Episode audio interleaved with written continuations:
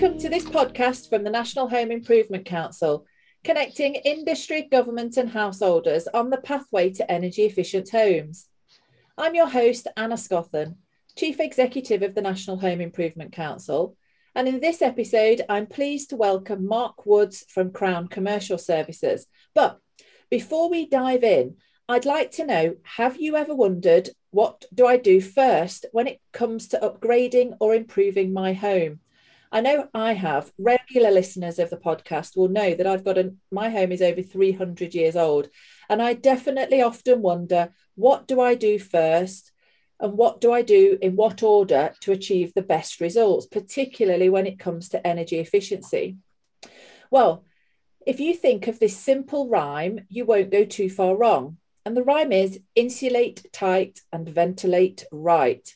And then move on to consider suitable low or net zero carbon heating solutions for your property type. The solutions that I will use in my 300 year old um, stone wall cottage are quite different to what would be used in a modern flat, for instance. So it's important to know about your building. And that's why three NHIC members, Recticel, Envirovent, and Corgi, have chosen 2023 to sponsor this podcast series and other activities throughout the year to demonstrate their climate leadership and to drive forward change. Information on the products they manufacture in the UK and their services, which will save you energy and reduce the emissions from your home, can be found in this episode's show notes. And so, let's get on with today's episode. As I said, I'm pleased to welcome Mark Woods from the Crown Commercial Service, who has exciting news about a dynamic purchasing system that allows micro SMEs and local tradespeople to access hmm. government funded home improvement hmm. works for local authorities, housing associations, and other publicly owned housing providers. Welcome, Mark. Hi, Anna. Yeah, thank you so much for having me today. Really glad to be here. Thank you so much for joining me. Um, so that was quite a long intro. A dynamic purchasing system that you're launching today, this month. How is it different to the previous version? Yeah, thanks, Anna. So, yeah, we're launching our new housing maintenance and repair DPS or dynamic purchasing system. But before I get into that, though, for those of your listeners who may be new or not quite familiar with public sector procurement uh, and what the Crown Commercial Service do, we put in place commercial agreements called frameworks, and as we're talking about today, dynamic purchasing systems. They help public and third sector buyers to procure what we call common goods and services from a list of pre approved suppliers who signed up to the agreement with agreed terms and conditions and legal protections for everyone involved. Buyers then call off or order from that agreement by inviting those pre approved suppliers to tender for the relevant services they require. And our previous iteration of the housing maintenance and repair service offering was a framework. We had a great deal of success with the MOD from this, who procured around 800 million pounds worth of housing maintenance and management contracts. Um, so it was really successful, um, but we had no business from the wider public sector. So over the last 18 months, we've engaged extensively with the market to gather their feedback and identified that multiple areas could be improved on to make this more attractive to the wider public sector. So, firstly, to get onto a framework, suppliers needed to sign up for the agreement right at the start. Uh, and so, no new suppliers can join once the framework is live. And frameworks are great. They have the place uh, and are absolutely amazing that the suppliers are perfectly capable of delivering the services. But still, in our space, for local authorities and housing associations, it meant that they, they can't consider Section 20 legal constraints whereby tenants can nominate a supplier they want to include in the competition for works because new suppliers can't onboard to the agreement once it's live. Uh, secondly, the way the framework was set up is very much tailored towards those large bundled contracts, which some buyers still want. Still, for those wanting individual services such as window replacements or kitchen refurbs, for example, uh, it just wasn't suitable. The four large national suppliers we have on the agreement are great, but they're perfectly capable of delivering the services but due to the size and type of some of the smaller opportunities in the RMI space, sometimes they just didn't work in terms of practicality or location, etc. Uh, our pricing was also very much in line with the facilities management model and not what typical buyers in the housing RMI sector use. So, to address these issues, we have as I said, taken the last 18 months or so to speak to buyers and suppliers of all shapes and sizes across the UK, including trade bodies uh, and the likes of yourself, Anna, and the NHIC and your members to see exactly what was needed in this space to make this agreement attractive for everyone. Yeah, and just before you come on to what it what it sort of turns into, I think it's really helpful to kind of circle back on what you said and that these frameworks exist generally it, it's to streamline the process. So once people have been approved once organizations have been approved then they're on an approved list and and, and companies know that work's going to get done properly. They've they've got all the right um, policies in place and the right competency frameworks in place etc etc so that's really good.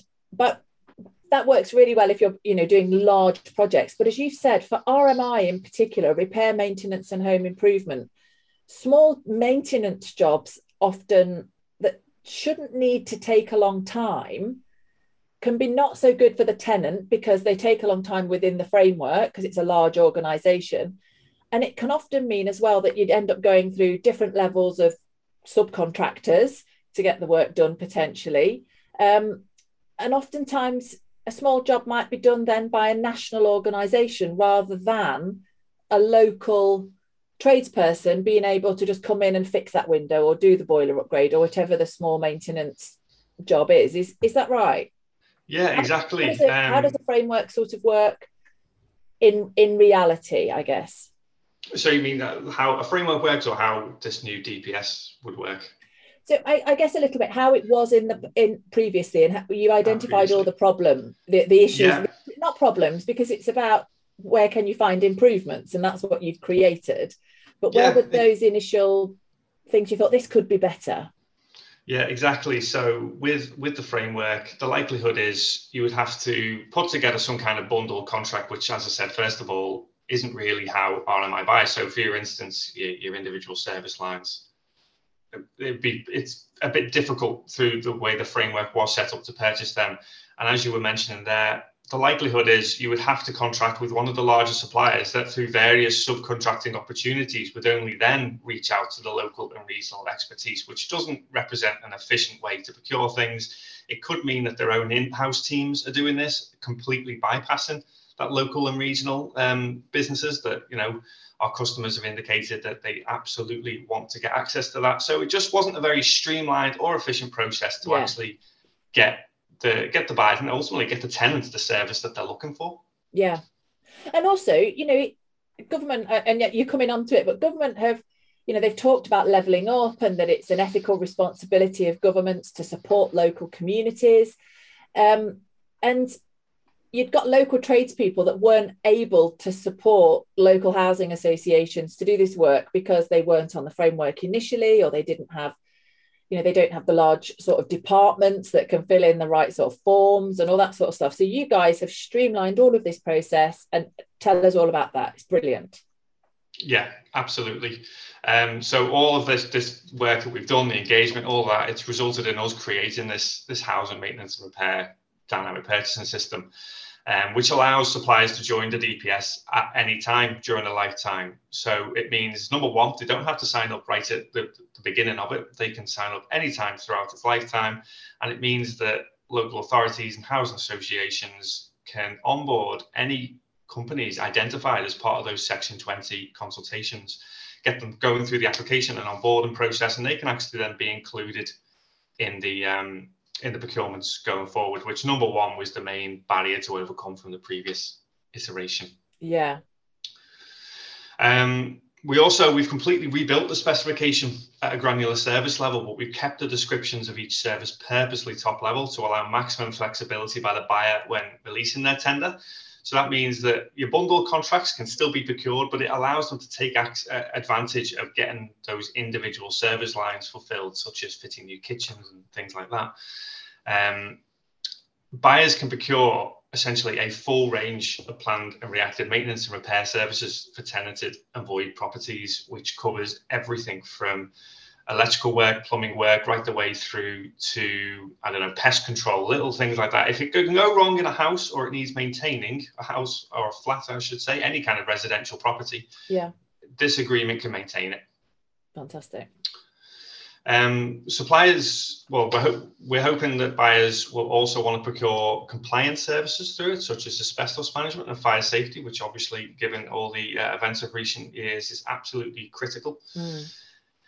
Uh, and they can procure whole home retrofit services as well, uh, which we built into this iteration, which I think during the current cost of living crisis and obviously wider carbon net zero goals, it's more important than ever for it.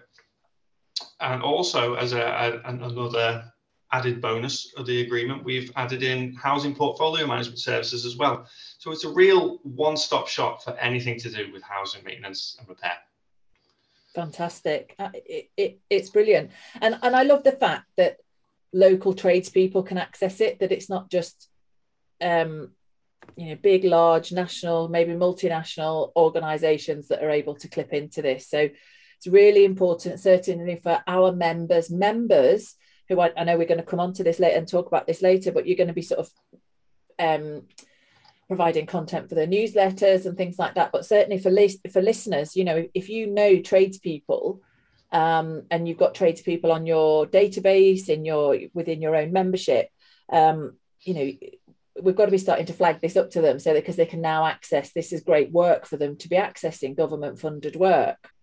Absolutely. Um, we are trying to reach all aspects of the housing RMI market. We want to be able to give this access to, you know, the likes of John the plumber that you that you may know has a small business, worked in the community for 30 odd years, can really support, and we want to make sure that he can gain access just as much as the huge multinationals or national companies that we've seen across all of our agreements as well. So it's yeah. not excluding anybody, it's just making it easier for those smaller companies to gain access to this. Fantastic. And so what about the pricing bit with what's the pricing sort of structure on this? Yeah, so with it being a DPS, there's no pricing set at the onboarding stage. Um, it means customers can build their own pricing structure at tender and they're allowed to allude to things like NatFed rates. Uh, so the flexibility is there to be tailored to each individual service and specialism because the agreement is a one-stop shop for everything. So setting pricing or pricing structure at DPS level. It's number one, it's a DPS, so you don't set that, but it would be very difficult to actually put all that in one place. And given the way the market is right now, it's very hard for suppliers to actually forecast what their costs are going to be going forward 12, 24, yeah, definitely. 36 I mean, months in advance. Prices are just going, you know, daily changing, aren't they, for, for materials? That's a real challenge at the minute. Yeah, exactly. Um, and on the one hand, we don't want to expose our customers to unnecessary risk, and on the other hand, we don't want to um, expose suppliers to unnecessary risk as well, because we have, there's so much uncertainty into markets. Lock people into prices now is a little bit unrealistic. So that's one of the added bonuses of the DPS, I suppose. Great. Um, just while we're on the subject of pricing as well, Anna, um, we've actually set we've done a lot of work on setting the value bands for the DPS as well. So to tackle the issues of those smaller opportunities, again, maybe not being the most uh, efficient or possible for the larger organization, we've completely revamped the value the value banding for the DPS. So we have them set from under ten thousand pounds right the way up to twenty million pounds plus. So suppliers who are genuinely interested in a particular value range can sign up so the smaller requirements are able to be fulfilled, but they still allow those larger bundled maintenance packages at the same time. Um, so ultimately, it's it's a much more fit for purpose solution, making it more attractive to not only buyers but hopefully to suppliers of all sizes too. Yeah, so I mean, this sounds a bit of a daft question, really, because to me it seems, you know, but why is it a good thing? What difference will this new system make to tradespeople and ultimately um, to the domestic repair, maintenance, and home improvement industry? It's, it's a fantastic question. So I think, first of all, for suppliers in this space, we've hopefully made that onboarding process to a public sector agreement much more straightforward and streamlined than it's ever been. And um, a massive and a huge thanks to you, Anna, and the NHIC. We've removed some unnecessary hurdles for suppliers when onboarding in spaces such as ISO requirements and the insurance levels we look for. I know you've reached out to uh, a variety of your members to actually ask what is realistically needed in this yeah. area. So it provides that added protection for buyers and also suppliers, I suppose, but makes it a little bit more streamlined. Um, So hopefully it's easier than ever to gain access to, to the further competition. I can't even speak today. Gain access to the further competition opportunities um, through the DPS, and it's it pretty much represents a fantastic opportunity to access public sector opportunities for certainly for people that may not have actually had a lot of opportunity to do this in the past. Yeah, just before we go on um, to to sort of how we how you do it, but why should why is it um, good, do you think, for tradespeople who may have always done private sector work? They have always worked, um, you know, they sell their, they promote their products um, using social media, they promote their services using social media or word of mouth, and they generally do private sector work. Why should they bother even thinking about doing, you know, work with local authorities or housing associations? Um, I mean, well, I suppose it's it's an untapped market for them as well if they've never worked with them before. Obviously, um, I think it represents a huge opportunity because the the sheer scale of the local authority and yeah. housing association market it it may have probably been daunting to them in the past maybe seeing all the uh, all these you know a little bit as, as it's known a bit of red tape in public sector procurement to get on board to these agreements may have seen unrealistic or un, unachievable and they might have just dismissed it completely so we're trying to kind of completely revamp their, their thinking and say actually this is this is a huge opportunity for you in terms of getting your name out there amongst the public sector as well not just in terms of work but actually getting your name and spreading the, the fantastic word of your of your fantastic work as well. So yeah, and usually yeah. one would hope that that you know public sector clients will generally pay better. Uh, you know they will pay on time and you know they won't if you if you do if you do work in the private sector and you have lots of challenges around debt collection or um, you know sometimes clients changing things as they're going along and expecting it for the same price etc it's a more um, one would hope it's a more professional setup i'd imagine as well that you know if you can have 10 20 30% of your annual workload that you know is going to get paid on time you don't have any debt collection issues um, you just submit your invoice and it gets paid i mean that's that's got to take a bit of a weight off your shoulder as well it doesn't mean that you've got to stop doing private sector work but it having that sort of blend of clients is is I would have thought a really good mix for for local businesses. Yeah, absolutely. I think um, yeah, I mean at, at, at agreement level and certainly from CCS, we always look at suppliers paying their supply chain on time, but from the other from the other way around, yeah, it, it's it's public it's public money, so it has to be spent efficiently, and we we have to hold ourselves accountable, or certainly public sector buyers have to hold themselves accountable for that spend because we don't want to be disadvantaging the you know the smaller companies that really require on those revenue streams. So yeah, I think in terms of secured income or something like that, yeah, I think it's definitely a, a, a good a good opportunity for those pr- people that may have only worked in the private sector. Now then, can people sign up if they are um, a single trade or do they have to be sort of full do they have to offer full blend of services or can individual specialisms um, clip into this no uh, absolutely. The, the granular service uh, level of our specification means that trades can just sign up for their individual specialism. So that hopefully encourages you smaller companies to sign up. For example uh, your local electrician or the plumbers like i said before who may have only gained access to subcontracting with a larger organization in the past. So it would allow the individual specialisms to come on, but it actually would help customers because they don't have to go and try and filter through a specification which is 400 pages long to find one little line that they can somehow slot their requirement into. They can log on to the DPS and say, right, I need an electrician, filter to electricians, and there you go, we've got them all there. Um, in terms of buying as well, we've also allowed the buyers to procure based on location. So, coupled with the granular service level, it means buyers can tap into that local and regional expertise where, wherever they are in the UK. And through our engagement, we've identified that as being the key driving factor. It allows the agreement to support your small and local businesses, uh, but also allows us to contribute to the leveling up agenda. And as I said previously, we're not just saying this agreement is for SMEs. It's far from it. We completely understand the, the importance of your larger national companies.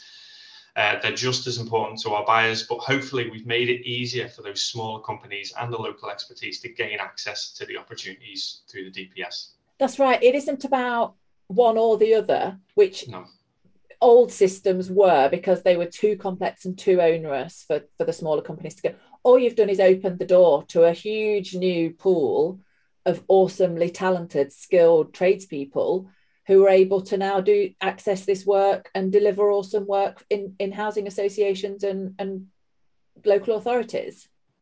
Yeah, absolutely. Yeah. Um, I think with not just with with all the things we previously mentioned, but with with no pricing as well.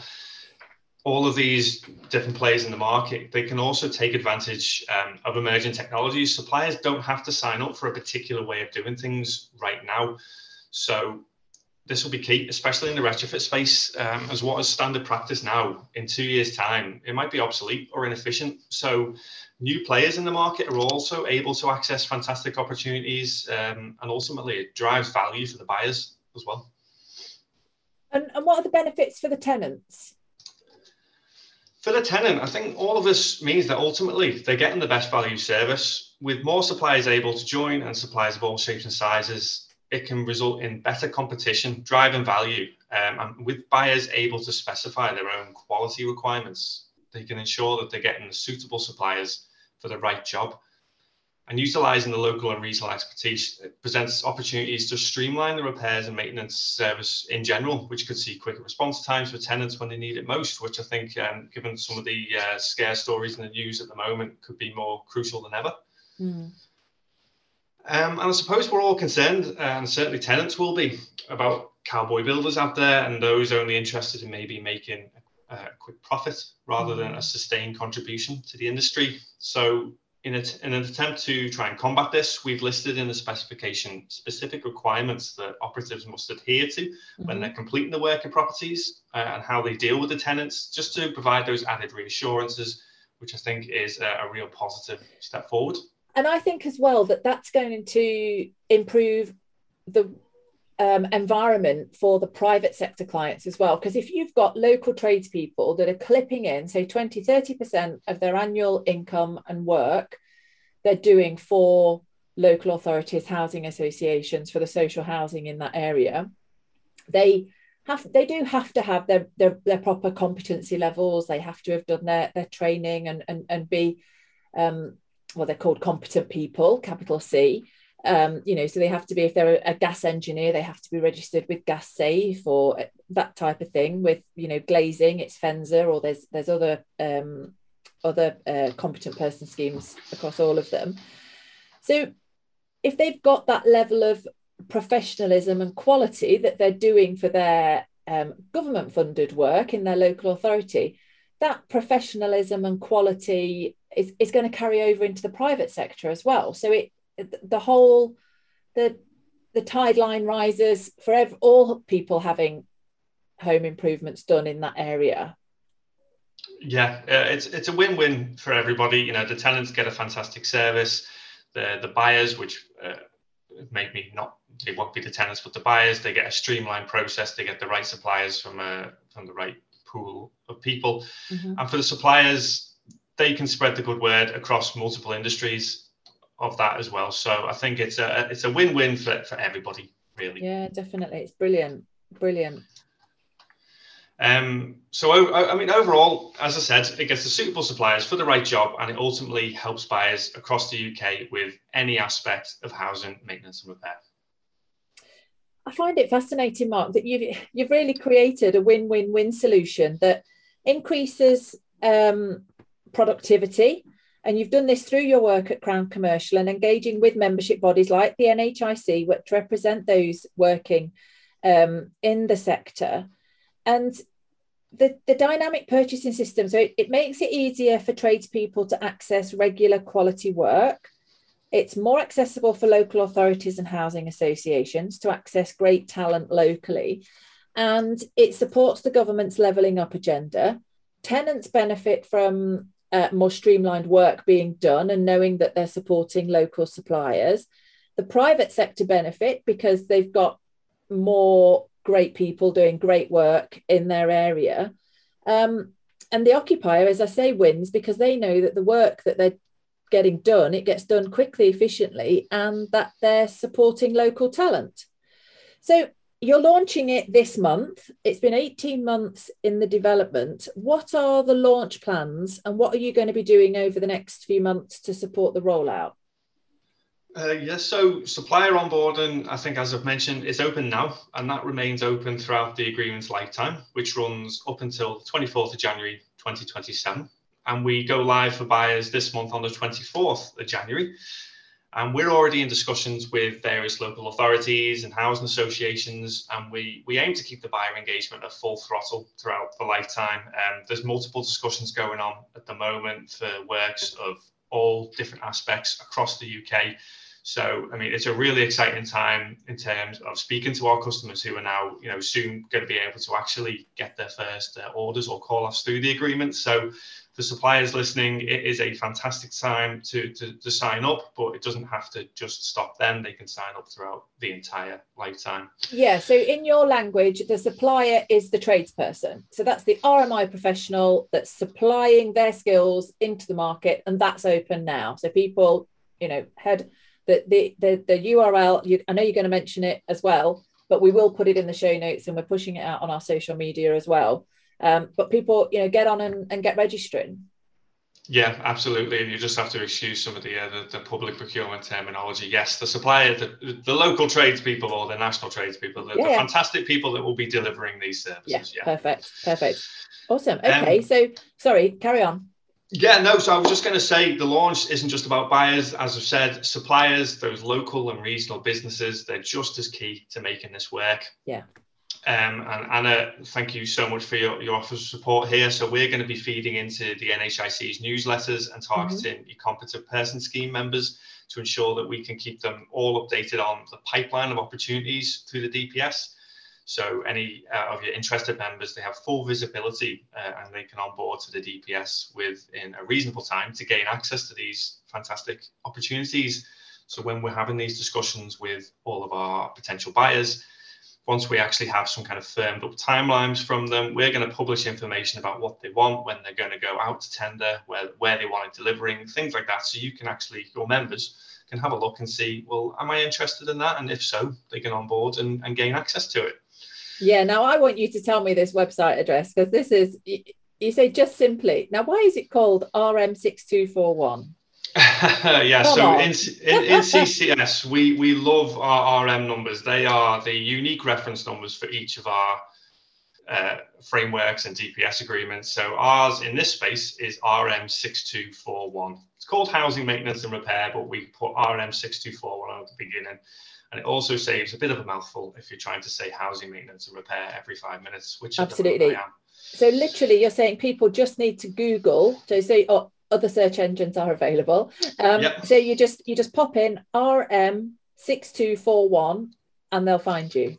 And they'll find us, but as you said, we'll also put the actual URL in your show notes so yeah. they can find them properly. But in terms of speed and access, or maybe you're in a van and you're trying to Google it on your phone or any other search provider, I should say, yeah, it's it's easier to do that.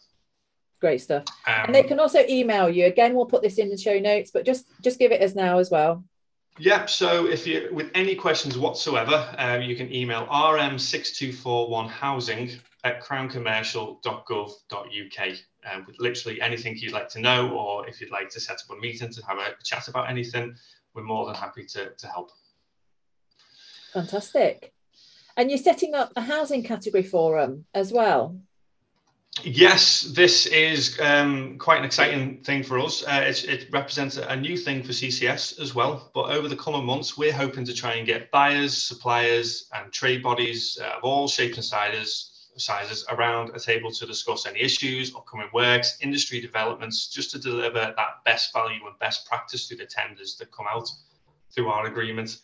Um, we're looking for people to get involved. The, the, the agenda, the structure of these forums are still being worked up. But if anybody, if what I've just said there, if anybody is interested in any of this, um, again, email that rm6241housing at crowncommercial.gov.uk and register your interest and we'll be in touch and get you in those discussions over the next I mean, months. Yeah, how awesome would it be that if somebody, you know, hears about this, they think, I've never done that work. It's always been something that I've thought, no, I can't do it. You know, they go on, they find it easy, they register, they start doing a bit of work and get in touch with you and say, This has been, you know, brilliant because 30% of my income is now secured. I know it's going to get paid you know, I'm still doing private sector. I've got a really good blend. It's really strengthened my business. It's taken loads of stress out my life. You know, that's an, a, an amazing message for you, you know, and, a, and an accolade for, for great work. So if people, if that does happen to people, please do get in touch with you. So how did you end up working at the CCS? How did, um, how did this all happen? Uh, well, I moved to CCS around five years ago. Uh, I was actually myself from the private sector. Uh, I was the head of a logistics team, actually. Um, I was working with local suppliers, customers, and haulage firms to, to move products around the country. And I really loved working with the suppliers and the customers uh, more, more so than the actual operational side. Um, and creating those relationships was key to me. And a role came up at CCS working in, in a category team to do just that work with customers and suppliers to manage a commercial agreement. Uh, and as you've seen from my, my previous uh, topics just dis- discussed then, mm. it's re- I thrive on the relationship side of things mm-hmm. more than the process driven side of things. So that's why I decided to ultimately make the move to CCS. Uh, and I initially spent some time with our energy team, helping public sector customers manage their electricity consumption via our mm-hmm. supply of electricity framework. Um, CCS actually had its own, well, it still has its own in-house energy trading team, which is the largest energy buyer outside of the big six. So it was it was exciting to see how they helped our customers get the best deals.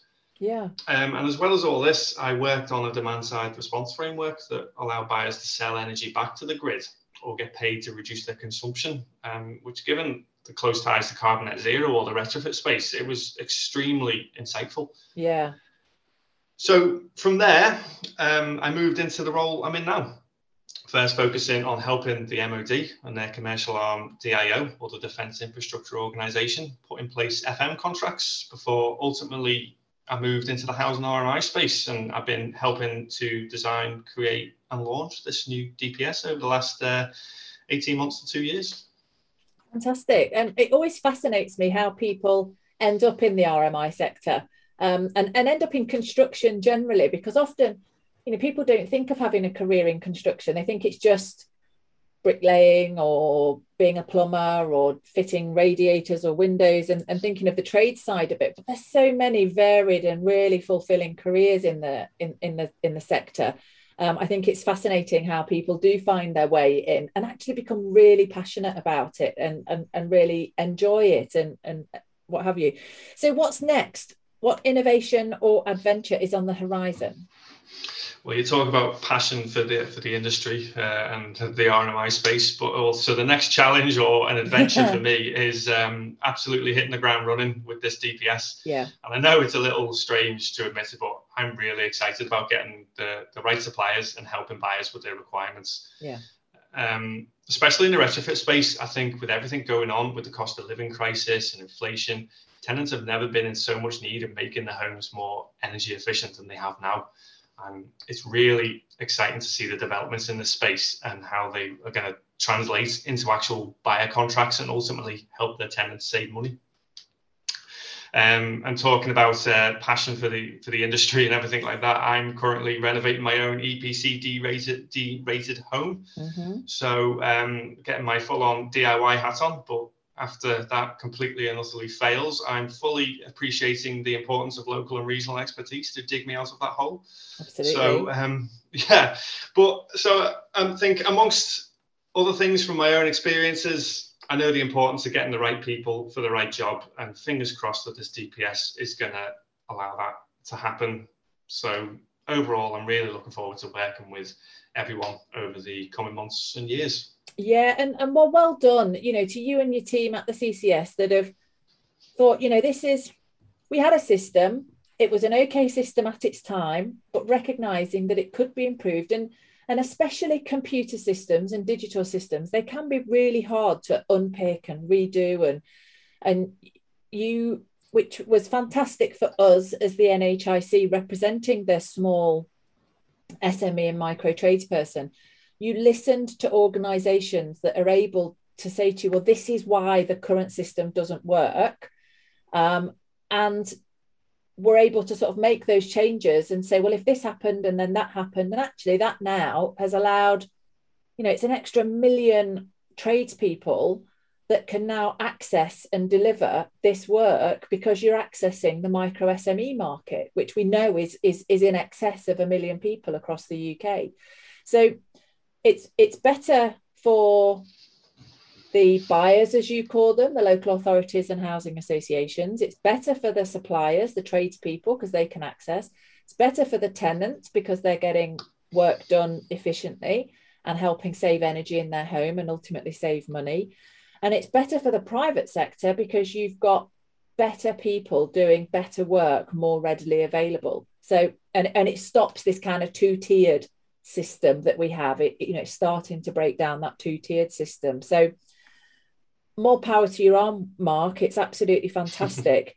um, and thank you very much for working hard on it and, and rolling it out and making uh, these things reality. No, and uh, just once again, Anna, thank you again to yourself and, and your members for all the, the help and support so far. And um, over the coming months and years, really look forward to, to working with you all. Great, thank you. And thank you, listeners, for listening to this podcast from the National Home Improvement Council showing climate leadership and delivering change, supported by Recticel, Envirovent, and Corgi. Be sure to follow us on social media and subscribe to this podcast on Apple Podcasts, Spotify, or Podbean so you don't miss out on any future episodes.